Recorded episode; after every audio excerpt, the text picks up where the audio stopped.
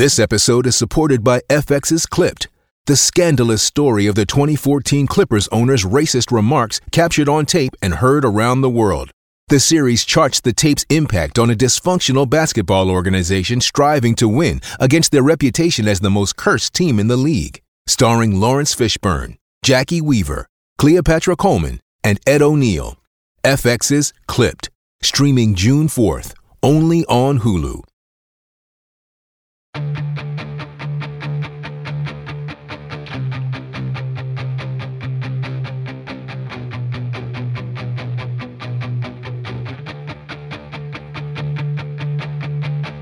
Welcome to a new episode of Land Grant Holy Land's recruiting centric podcast, The Dotted Line. My name is Matt Tamanini. I am joined today by Land Grant Holy Land recruiting columnist and our resident football coach, Caleb Hauser.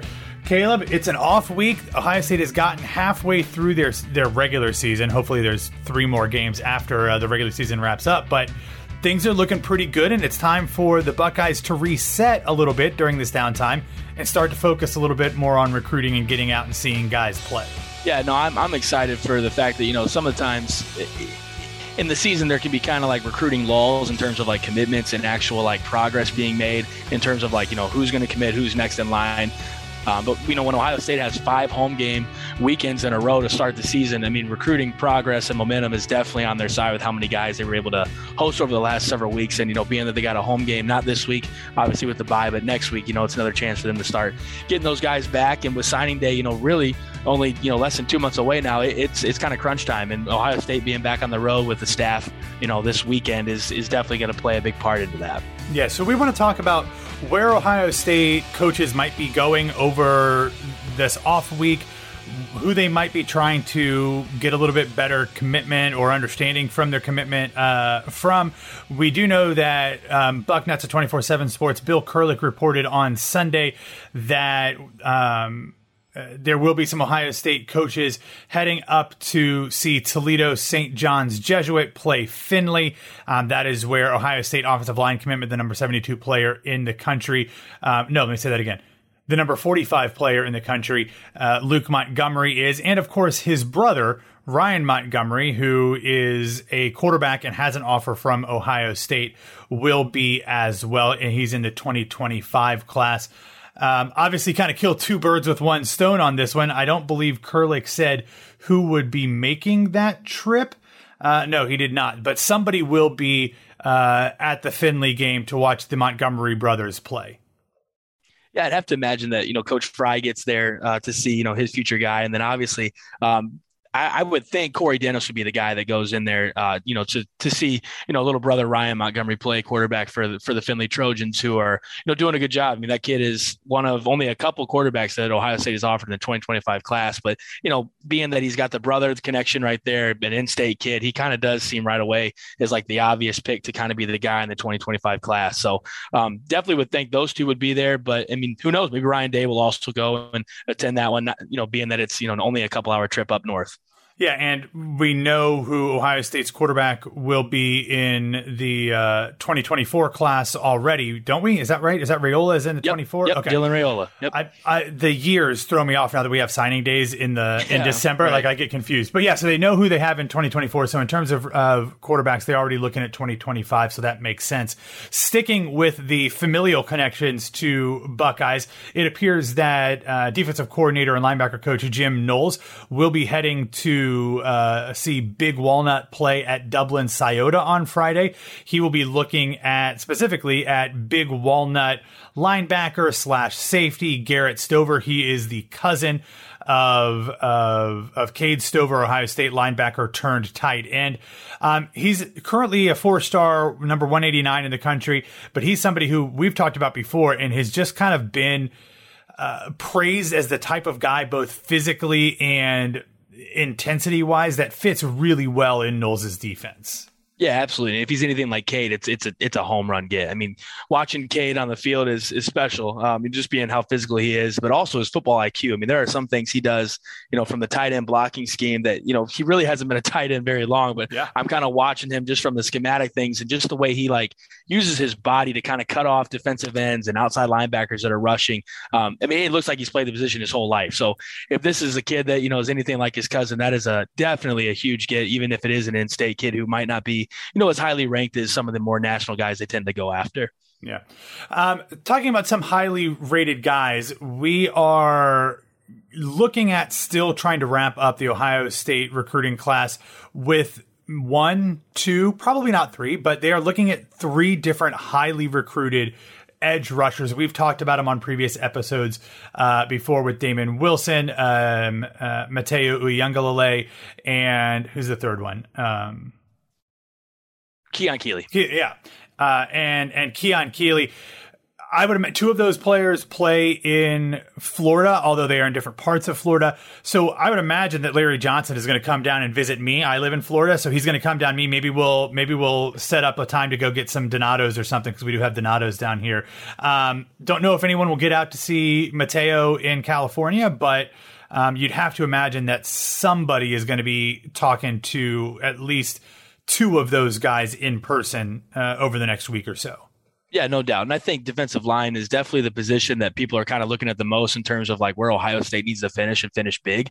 Um, you know, they've got two guys on the fold already right now, but I mean, that's just not enough. And like we've talked about, you know, ad nauseum, if you will, Larry Johnson does, you know, kind of this cycle every year where the momentum yeah. is late and guys are added to the class late. You know, whether people, you know, whether people enjoy that or not, that's just kind of the way things work. And it, I, in my opinion, I think it's because a lot of these guys that are highly touted, they're top national prospects that always go, you know, kind of the full length with their recruitments, if you will. Um, so I think a lot of it is not just because Larry Johnson, you know, might get those guys later because of his style, but I think again those kids kind of take you know their full time uh, with those recruitments, and a lot of times it works out in Ohio State's favor. So I think that'll happen again.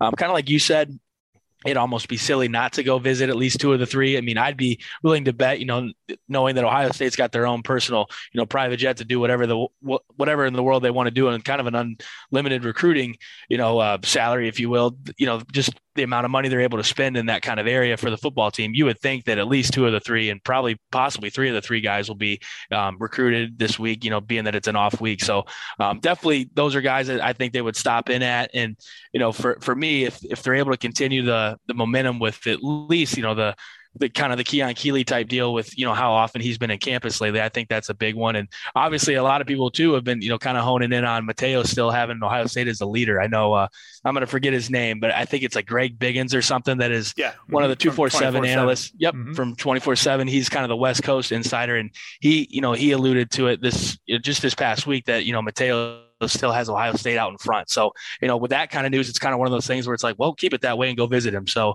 um, easier said than done, obviously, but I, I would have a hard time believing Ohio State doesn't get out there and, and at least see, you know, two of the three guys like you mentioned.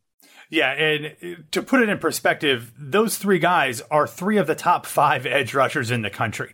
So Keon Keeley is currently the number eight player in the country, number one at edge rusher. Mateo Uiagalelei is number 28 player in the country, number four at edge. And Damon Wilson is number five uh, edge rusher and number 29 in the country. So it's one of those, when you get that high, it's like, okay, one's higher ranked, you know, Keon's ranked higher, but like they're all good. So Absolutely. I would not be surprised, especially with closing down, as you talked about, like that's still something that's a, a, position of need in 2023. That that might be a spot where Ryan Day has obviously has limit more limited um, recruiting capabilities, and I'm not exactly sure where this falls in the calendar with the head coach because they can only do so much with a head coach. Um, but he might be a nice closer to get in there with some of these guys. Uh, it is important to note that. Um, Larry Johnson does have two defensive line commits right now. They are interior defensive linemen.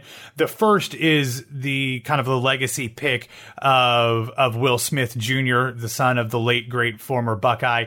Uh, the other one is Jason Moore, who is a number 55 player in the country from DeMatha Catholic High School in Maryland. He's the number six defensive lineman, interior defensive lineman in the country. So it's not like he has nobody in the class, and it's not like he doesn't have you know, high four star guys already. Um, but definitely those edge rusher positions are, are super important for him to nail down heading into the early signing period in December. Uh, other than those guys, who are some guys that you hope that somebody from the Ohio State staff might get a chance to see, whether um, it's actually to see them play on Friday night or make a stop at their high school throughout the course of the next week or two? Yeah, I think for me, I would kind of hope that they would kind of just stay. If they're going to stay local, you kind of go right into you know your backyard. You go see Cleveland Glenville. I mean, that's kind of the one for me that, in my opinion, was how many guys they kind of have right now that are just really good players. Um, you know, in their backyard, I would kind of hope that it's you know one of those things where they just go in and check on him. I mean, Bryce West is kind of the is the one that you kind of think about right away. Um, but again, you know, just with how many talented players are in Ohio for the 2024 class, in my opinion, it's better than the current 2023 class. I think those are you know kind of things that you need to go do right away is you know kind of take care of your backyard. And ryan day and his staff have you know kind of said that you know time and time again even recently that you know they're going to do what they can to keep the best guys in ohio uh, you know and recruit ohio first before they go nationally. So you know being that it's close i would i would hope that they go and see guys like that. Um, there are some really good players um, you know, just you know, right around right around the Cincinnati area as well too. I'm kind of interested in Jordan Marshall, um, the running back out of Cincinnati um, Archbishop Moeller. That's kind of one that it's like, you know, again, you know, that that's another top, you know, 200 player in your backyard at, at, the running back position. You're still, you know, got a stockpile of talent the running back spot right now, even with some guys banged up a little bit. I mean, TreVeyon definitely will be back next year. You would think Miyan will be back again next year, and then Dallan Hayden. Yeah, it, it, it's possible. I, I mean, I, in my opinion, it's like you know he's he's doing a really good job but I mean, is that draft stock going to be worth leaving right now? I, I don't know. I mean, that's another topic for another day, I guess. But all I'm saying is, is like Evan Pryor will be back next year too. So like, absolutely, yep, so that's like, what I mean. does it get much better? Is the thing? Is like he could probably get you know, uh, he could improve sure, his draft yeah. stock, but if that's a really crowded room, is it worth sticking around for another year and using another sure, year on your time? Anyway, that is another topic for another day. But, yeah, no, no doubt. Yeah. I, I, think the other one that I'm looking at is Springfield, Ohio native uh, Aaron Scott, another cornerback. Um, and maybe this is a little bit of like, you know, what's going on, keeping up with the times right now with how Ohio State cornerbacks are playing right now. And again, you know, we, we kind of talked about that earlier, but in, in my opinion, when you've got guys like Bryce West, Aaron Scott that are right in your backyard, especially Springfield, you know, just being a half hour down the road. Those are guys that you kind of go and look at right away, um, and, and not really to evaluate them because you already know what you have. But again, just be that current and that constant force, you know, kind of in the background of their of their mind, and then their recruitments of you know saying like, hey, you know, the best stay home, the best stay at Ohio State. You know, we need to continue to reload the depth at the cornerback spot. And again, you got two guys that are you know right in your backyard that they can do that with. All right, Caleb, we appreciate you uh, jumping on. If you're finding this episode on landgrantholyland.com, please subscribe wherever you get your podcasts. We are knocking out nearly two episodes every single day throughout the college football season, and you will not hear the different voices and perspectives and insights anywhere else in the Buckeye podcasting universe that you will hear from Land Grant Holy Land. Don't forget to follow Land Grant Holy Land on Twitter at LandGrant33. You can find me at BWW Matt. Caleb, where can people find you? First and last name, Caleb Hauser9 on Twitter. All right, everybody. Have a wonderful week. We will talk to you soon. And as always, go Bucks.